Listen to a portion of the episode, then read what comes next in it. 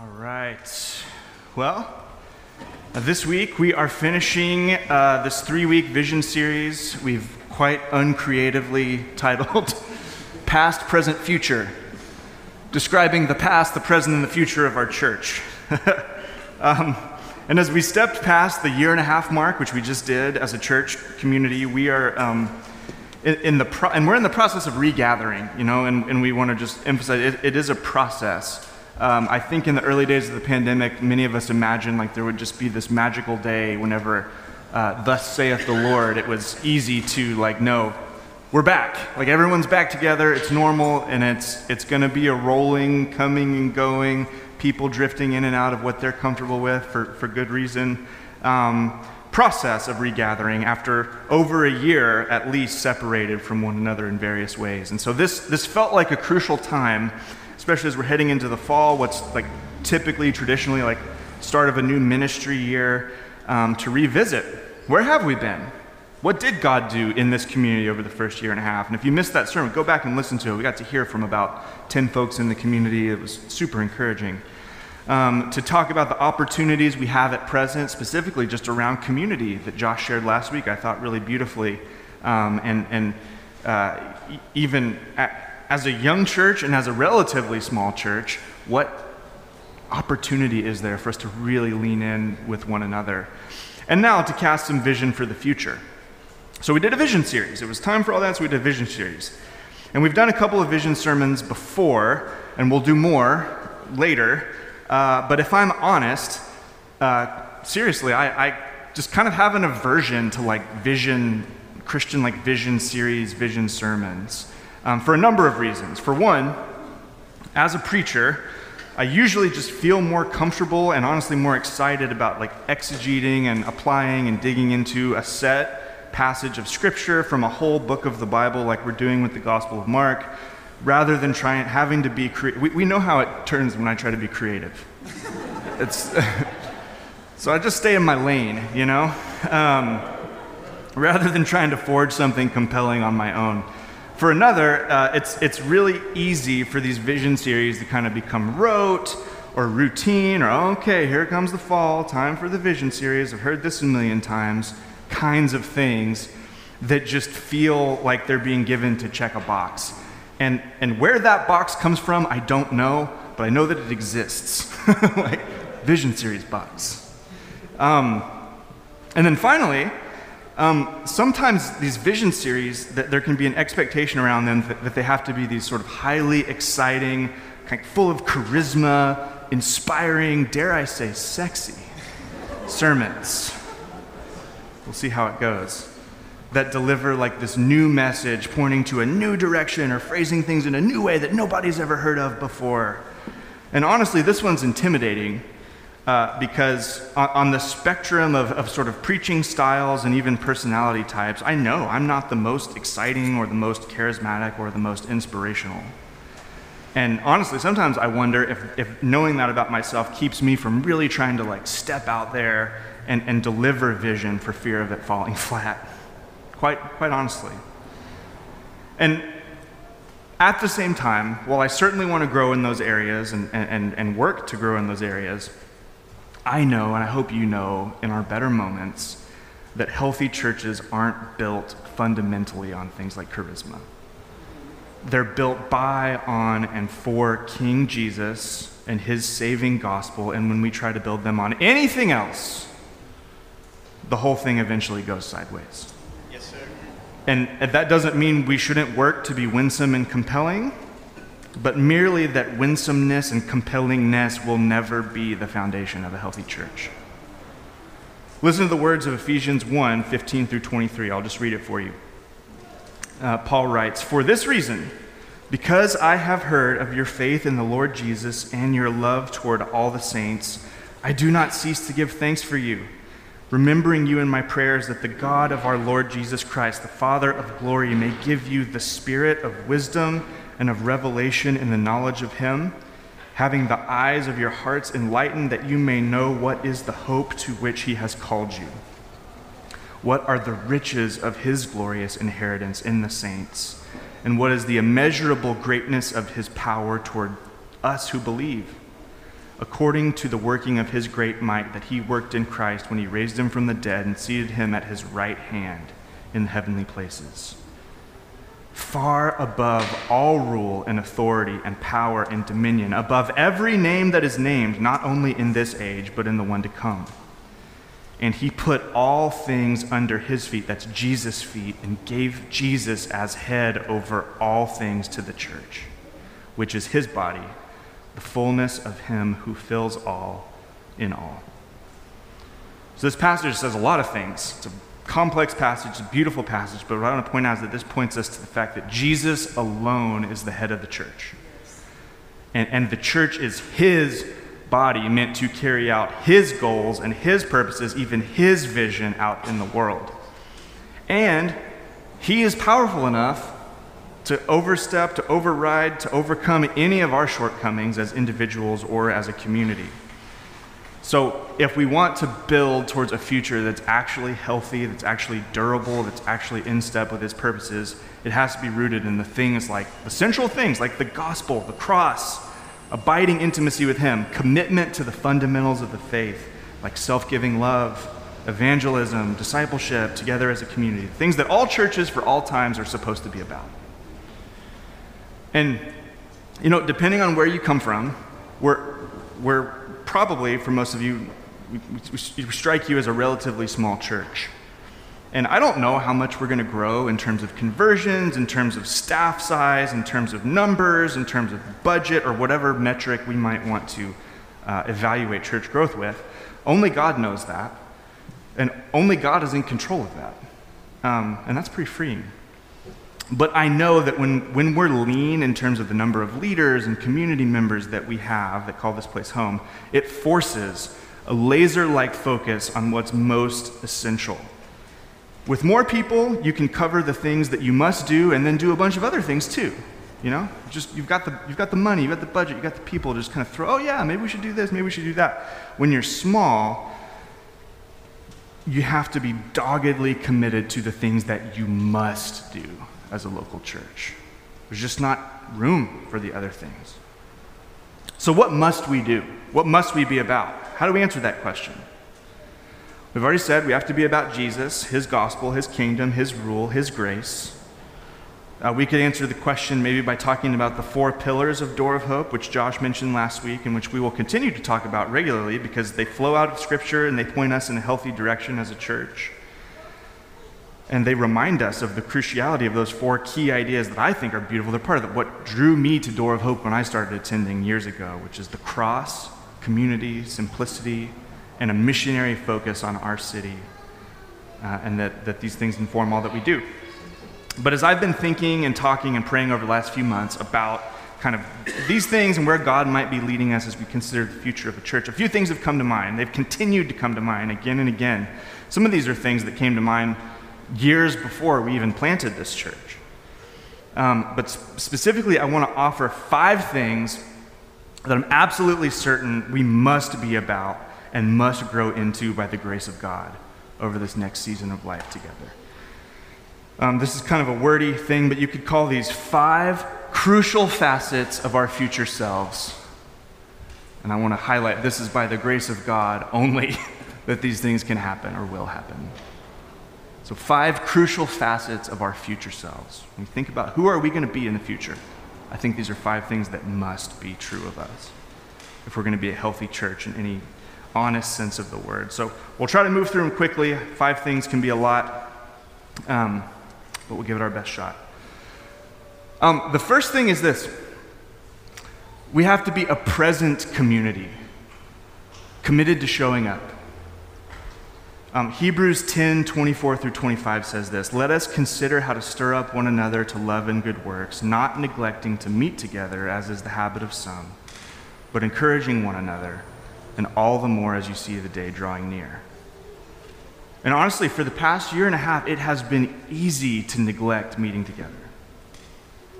And, and honestly, in, in the early days of the pandemic, our elders believed and still do that, that there was great wisdom in foregoing certain ways of meeting and not getting the big group here together in the building.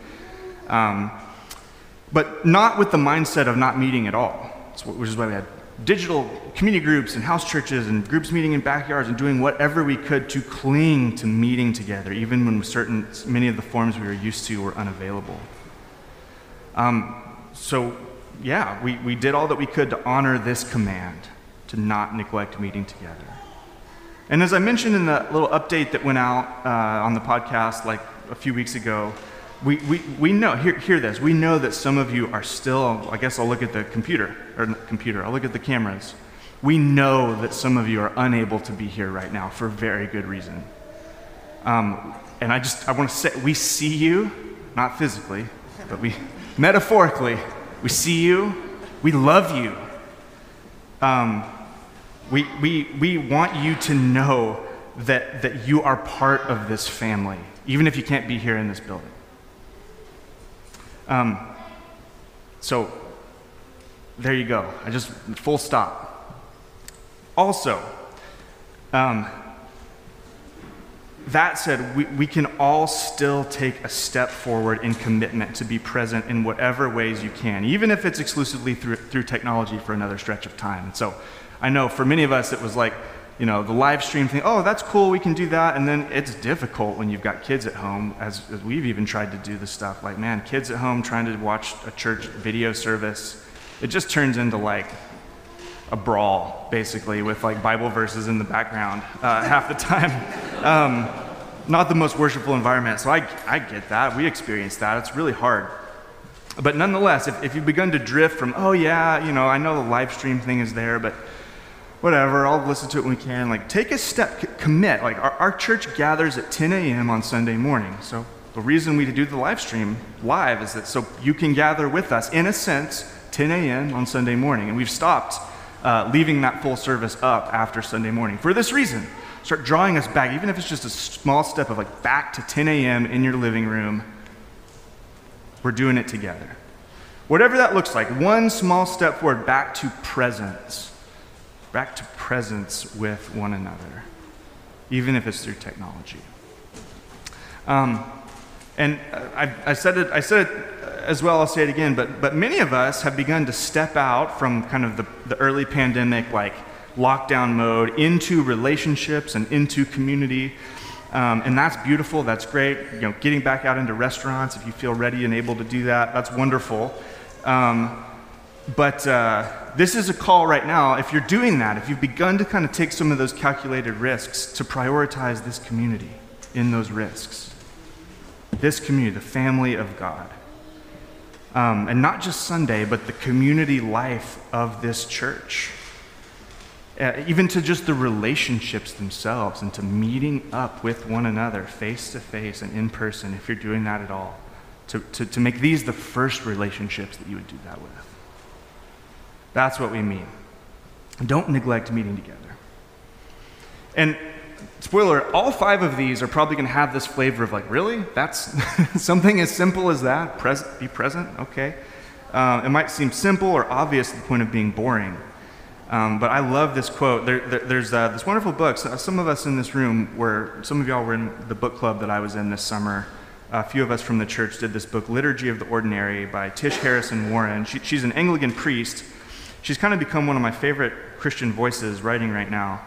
I, I love the way she describes this in her book. Uh, again, it's called Liturgy of the Ordinary. So she compares the simple act of just showing up for the Word of God and communion to the nourishment that meals provide.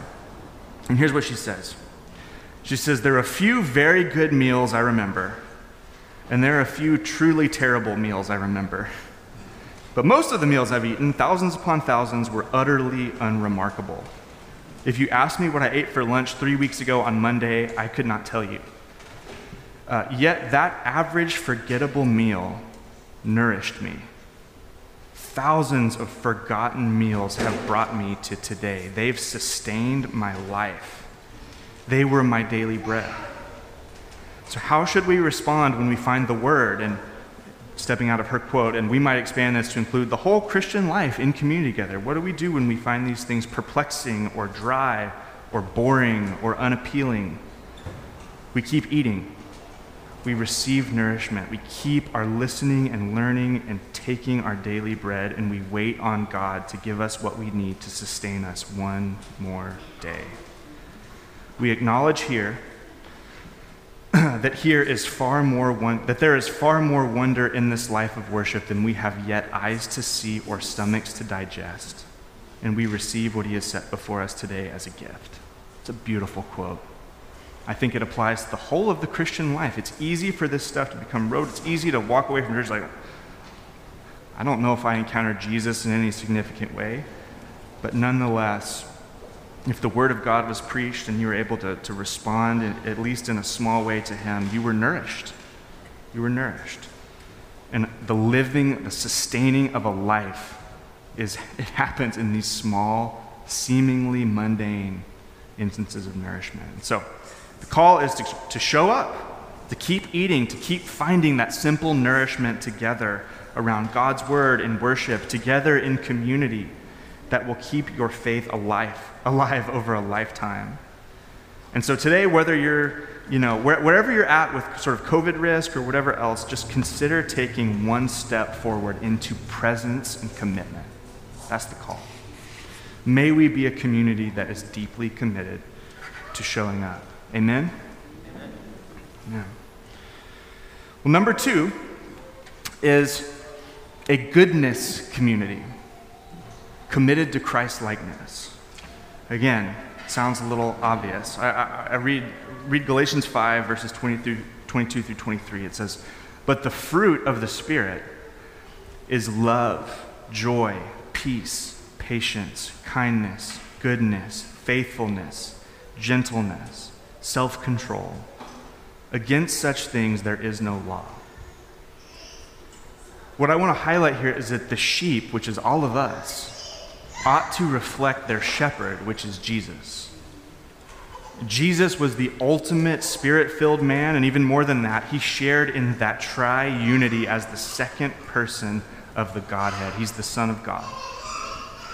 Do you want to know what the Spirit's full control over a human being looks like? Look at Jesus. And that's why we're taking so much time to go through the Gospel of Mark, so we can just get a nice, thorough look at Jesus.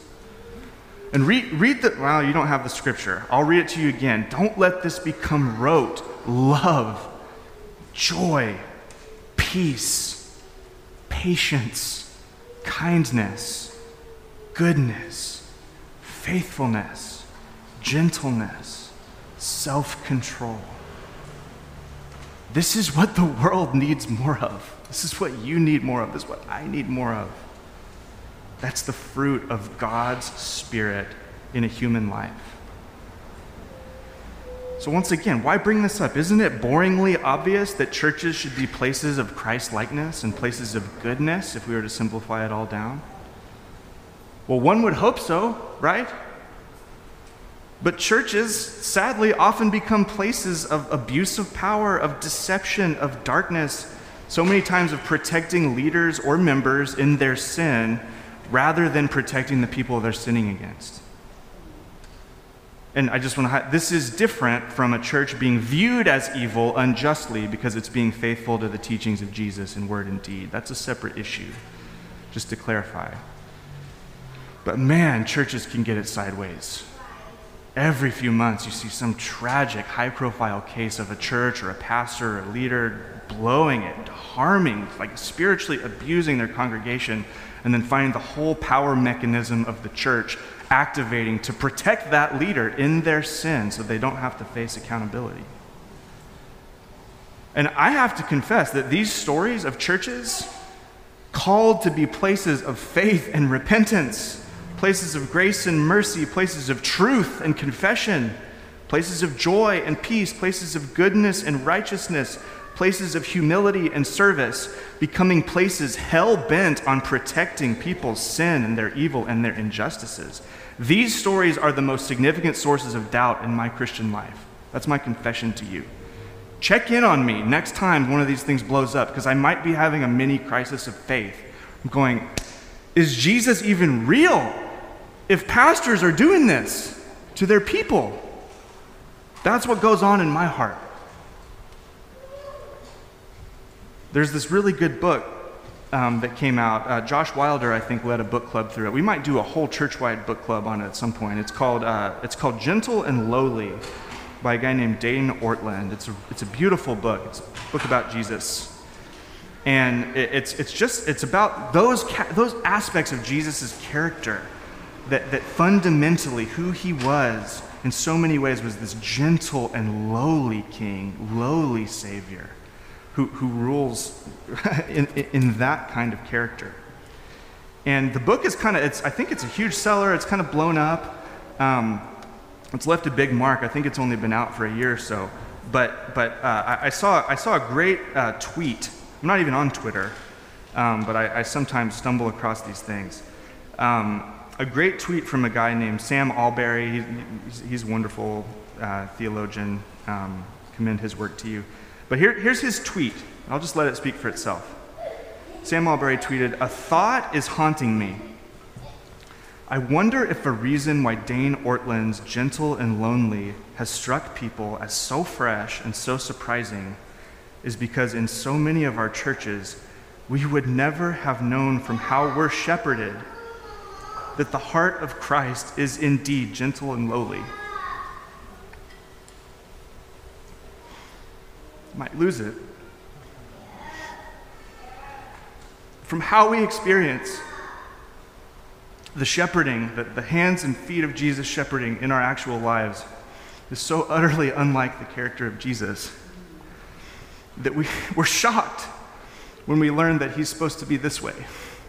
That he is the, not supposed, he is this way. We're called to be a community of goodness, door of hope. And I sinned. I'll fall. You'll fall. We'll hurt each other.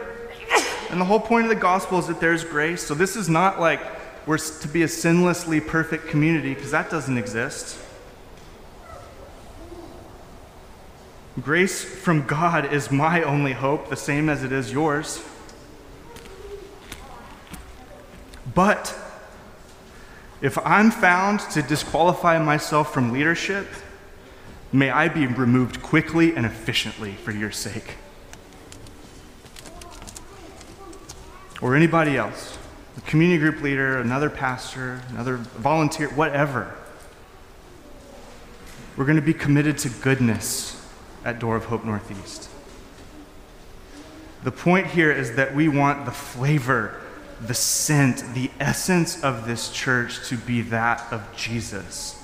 In all his justice and in all his mercy, in all his truth and in all his grace that when each of us comes to a gathering or a community group or is even in a late night backyard conversation with a sister or a brother from this community, we're learning something about the God, the one who alone is fully, perfectly good, simply from being in a community formed toward his goodness. May we be a community that's committed to this in how the church is structured, how the pastors pastor, how the leaders lead, and how we gather, and how we counsel, and how we do life together. Amen? Amen. Amen. Number three, a discipleship community committed to growth. Committed to growth. Um, Matthew 28, 18 through 20 says, Jesus came and said to them, All authority in heaven and on earth has been given to me. Go, therefore, and make disciples of all nations, baptizing them in the name of the Father and of the Son and of the Holy Spirit, teaching them to observe all that I have commanded you. And behold, I am with you always to the end of the age. Um, these verses are called the Great Commission and they've been widely recognized as the, the key primary marching orders that Jesus left his disciples, and by extension, our marching orders now as his disciples in 2021. For all Christians until he returns, this is the task. And, and it includes some promises and, and a command. The promises are that he has all authority. He declares, I have all authority in heaven and on earth. Given to him by the Father. And he promises that he will be with his people to the end of the age. He doesn't leave us alone in the task, but He is with us. And given those two powerful realities, He tells the disciples to go and make disciples everywhere. And, and then there are two main categories that fall underneath. So it's go make disciples, then he describes that in two ways. Here they are. One is baptizing, and that implies sharing the good news with new people and seeing new people come into the faith, new people entering the family, finding salvation in Jesus, and then being baptized as a public declaration of that faith. And then the second thing is teaching. Teaching them, listen, no small task here, teaching them to observe all that I have commanded teaching them to observe or obey all that I've commanded. That's the long term work of helping people grow into maturity in Jesus. By the power of the Holy Spirit, learning to submit more and more and more of our lives to Him. Putting sin to death, growing in the fruit of the Spirit, discovering and utilizing one's spiritual gifts for the good of the community, being transformed more and more into the image and likeness of Christ.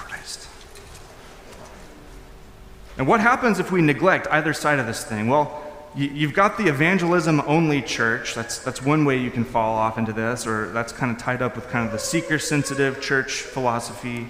It's a community that's a mile wide but an inch deep. It, it, ultimately gets eaten up by the outside world because you're really, it's really exciting and attracts people for a short number of time. It, it doesn't disciple them deeply to be able to withstand the temptations and the winds of doctrine that are constantly blowing. Um, you get people fired up to say something about Jesus, but they might end up with nothing to say of substance. It ignores the calls to actually being formed into Christ likeness and solid food, in the words of Paul. It can often become communities that are open to serious charges of hypocrisy because they don't reflect Christ. And this starts with what are so called seeker sensitive sensibilities, but often ends up with a, a, a sort of um, worldly co opted theology, either of the conservative variety or the progressive variety, that's emptied itself of everything that's challenging or controversial in the Bible to the point where it no longer recognizably is Christian in any historic sense. And it may have a lot of new and excited people, but once they begin to desire depth, they'll go somewhere else. On the flip side, there's the spiritual growth only church, which at its worst can become ingrown and impenetrable. There can be a lack of excitement, a, a, sterility about it. No one new is being invited in. No one even knows how to lovingly engage with someone who's from a different walk of life or doesn't believe the things that they believe. So, never rubbing shoulders. Just learn how to be a human in a city like Portland and have friends outside of the church community, which we all should have. It can foster a disinterest or a fear or a hatred of people who don't follow Jesus. It gets disconnected from God's mission to seek and save the lost. It can devolve into theological pettiness, elevating secondary or tertiary issues up into like, ah, oh, if we don't protect this thing, then all is lost. And these churches may have a lot of educated people, but once they begin to cultivate a heart for the lost, they'll go elsewhere. Those are two dangers. But if we're faithful in both, in, in, discipling people everywhere along that spectrum, from the lost to the young believer to the mature believer, there's room for them to grow and move, then we become a balanced word and deed faith community. We're intentionally and effectively a part of God's rescue mission and evangelism fuels our growth as a community, and our growth fuels our evangelism. And it allows us to be hated for the right reasons. Jesus says, You'll be hated. You'll be hated for me. There's a good kind of hatred we can receive just by being faithful to Jesus in a day and age that's out of step with his values. And there's a bad way Christians can be hated because we're jerks, because we don't care about people because we're misrepresenting Jesus. The list could go on and on. But this kind of, uh, this kind of community will be one that's at least hated for the right reasons, hopefully.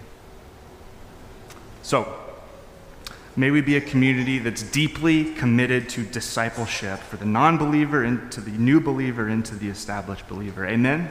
Amen? Fourth one a leading community committed to plurality. And you could maybe italicize the word community on this one, because that's kind of where the emphasis on that phrase lies. But Ephesians 4, Josh read this for us last week, verses 11 and 12. It says, He gave the apostles, the prophets, the evangelists, the shepherds, and teachers to equip the saints for the work of ministry, for building up the body of Christ. A couple key observations here. One is that He gave a variety of gifts to equip the saints, not just one. No one person has all that it takes to equip the saints for the work of ministry. Number two, notice who actually does the ministry at the end of the day. It's not even these gifted leaders, it's the saints. It's the whole body working together, doing the ministry and building up the body of Christ. And Josh did a wonderful job, I thought, of sharing from this passage last week, so my thoughts here will be quick, but I do really want to emphasize that the whole idea of unified diversity within the church goes every direction, including to the leadership of this church. And so, this passage and others like it show us that churches are meant to be led by communities of leaders and not by any one sole individual. So, in his letters, Paul would tell young pastors like Timothy or Titus to appoint elders, plural, appoint elders uh, to help lead the church that he started, the churches that he started. In the Gospels, the disciples were often sent out two by two or in small groups uh, to do ministry. Um, in Acts, the various missionaries would go out in teams as well. So, leadership in, in the New Testament, I think, is meant to be plural. And yes, everybody has different roles and functions, but I, I, I think God, in His grace, recognizes the inability of any one person and how twisted it can be when all decision making filters back to them. So, um, I, I want all of us to understand that the leadership structure of this church is made up of various communities. So there's the elder team, of course, and then there's the staff team functions a little bit differently, and then there's hopefully a growing, even teaching team that we want to see made up of elders and deacons, staff and non staff, men and women. And we want our key volunteer leaders, like community group leaders, room leaders in the kids' rooms, various other ministry leaders and ministry owners to be viewed and, and to view themselves as genuine leaders in this community. This is a team effort. And of course, each, each of these different teams have different roles and responsibilities, but together we are leading the church, and not just me. And that is a good thing for you, I promise. Because I can't do it.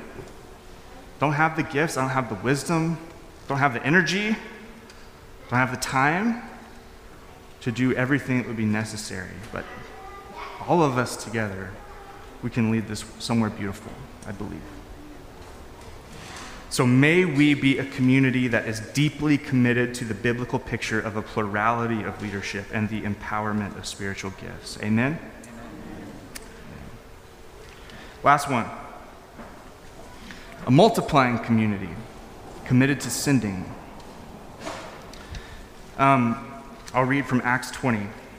This is verses 17 through 24. It says, Now from Miletus, Paul sent to Ephesus and called the elders of the church to come to him. And when they came to him, he said to them, You yourselves know how I lived among you the whole time from the first day that I set foot in Asia, serving the Lord with all humility and with tears and with trials that happened to me through the plots of the Jews how I did not shrink from declaring to you anything that was profitable, and teaching you in public and from house to house, testifying both to Jews and to Greeks of repentance toward God and of faith in our Lord Jesus Christ. And now, behold, I'm going to Jerusalem, constrained by the Spirit, not knowing what will happen to me there, except that the Holy Spirit testifies to me in every city that imprisonment and affliction awaits me. Here's the key verse for now. But I do not account my life of any value nor as precious to myself, if only I may finish my course and the ministry that I received from the Lord Jesus to testify to the gospel of the grace of God. th- th- if you keep reading, you'll see this is a beautiful passage that captures the emotion of both the beauty and the pain of what happens when Christians are generous about sending and separating for mission, for the mission of God, which is what we're, what we're all meant to be about. A sign of a healthy church is when it is open handed with the leaders that it has in the name of seeing the gospel go where it currently isn't. And this was the story of Door of Hope Northeast. I will never forget how freely Josh White and the elders at Door of Hope Southeast were for the whole year leading up to the planting of this community with these impassioned calls like, hey, we're starting this church. Um, you should go. If you live in Northeast, you should go. If you are, you know, have a close relationship with Cameron or Susanna or any of the other leaders that are going, you should go. If you just want to go do something new, you should go. I will never forget the generosity and the guts that took for, for that team of leaders to, to, to tell many of you, go. The gospel is more important than any one person or even clinging to the numbers of number of people that we have here. And I, have said this to some of you. Uh, it haunts me to think about when the day comes, will I have the courage, will we have the courage to say the same thing? Like, go with God, go where the mission needs you. Even if it leaves holes here, to be generous with people. It's a challenge to us to be that same way. So I just want to say it now, and you have to hold us to it. By, grace, by God's grace, we will be a church that embraces the pain of sending our beloved sisters and brothers out to take the gospel to other parts of Portland, to our country, and to the world. Um, so we want to see the Door of Hope family grow in Portland. I don't know, we have no timeline plans, but maybe someone in this room will be, you know, helping pioneer a Door of Hope East Portland or a Door of Hope Southwest or whatever it is. Um, and some of you will feel the call to go and be a part of that burgeoning community to help it find its footing, and that will be a good, good thing. Um, we want to see that happen. We want to see missionaries and church planters sent from here uh, to, to other places in the U.S. and around the world. And we actually have some really exciting developments in both of these areas uh, that we'll be talking about super soon in the next month or so. Um, but we just want to see this happen. We want to be a community like the early church that was committed to multiplying and sending even our best people because God's mission is worth it and He will continue to provide all that we need. So may we be a community that's deeply committed to an open handed generosity with our people and with our resources to see the saving gospel of Jesus go where it's needed. Amen. Amen. So that's it. And these are five absolutely crucial facets of our future selves. I don't know if we are all of these things currently, but I know that by the grace of God, we must become all five of these things if we're going to be healthy, if we're going to honor the Lord. So it's, I, it's not the most, I hope none of this is like shockingly new or, or anything like that. That wasn't really the goal thing is to say we, we need to uh, strive toward, in this next season of a church life, our church life together, to be these kinds of essential things, to be this kind of essential community that's committed to the things we must do and be for the sake of health, both here and multiplying outward. So, right now, we're going to pray. We're going to throw ourselves at the feet of Jesus and ask Him to make these things a reality because I can't force it, you can't force it. There's no one that can force this. This has to be a divine act of God. So let's ask Him.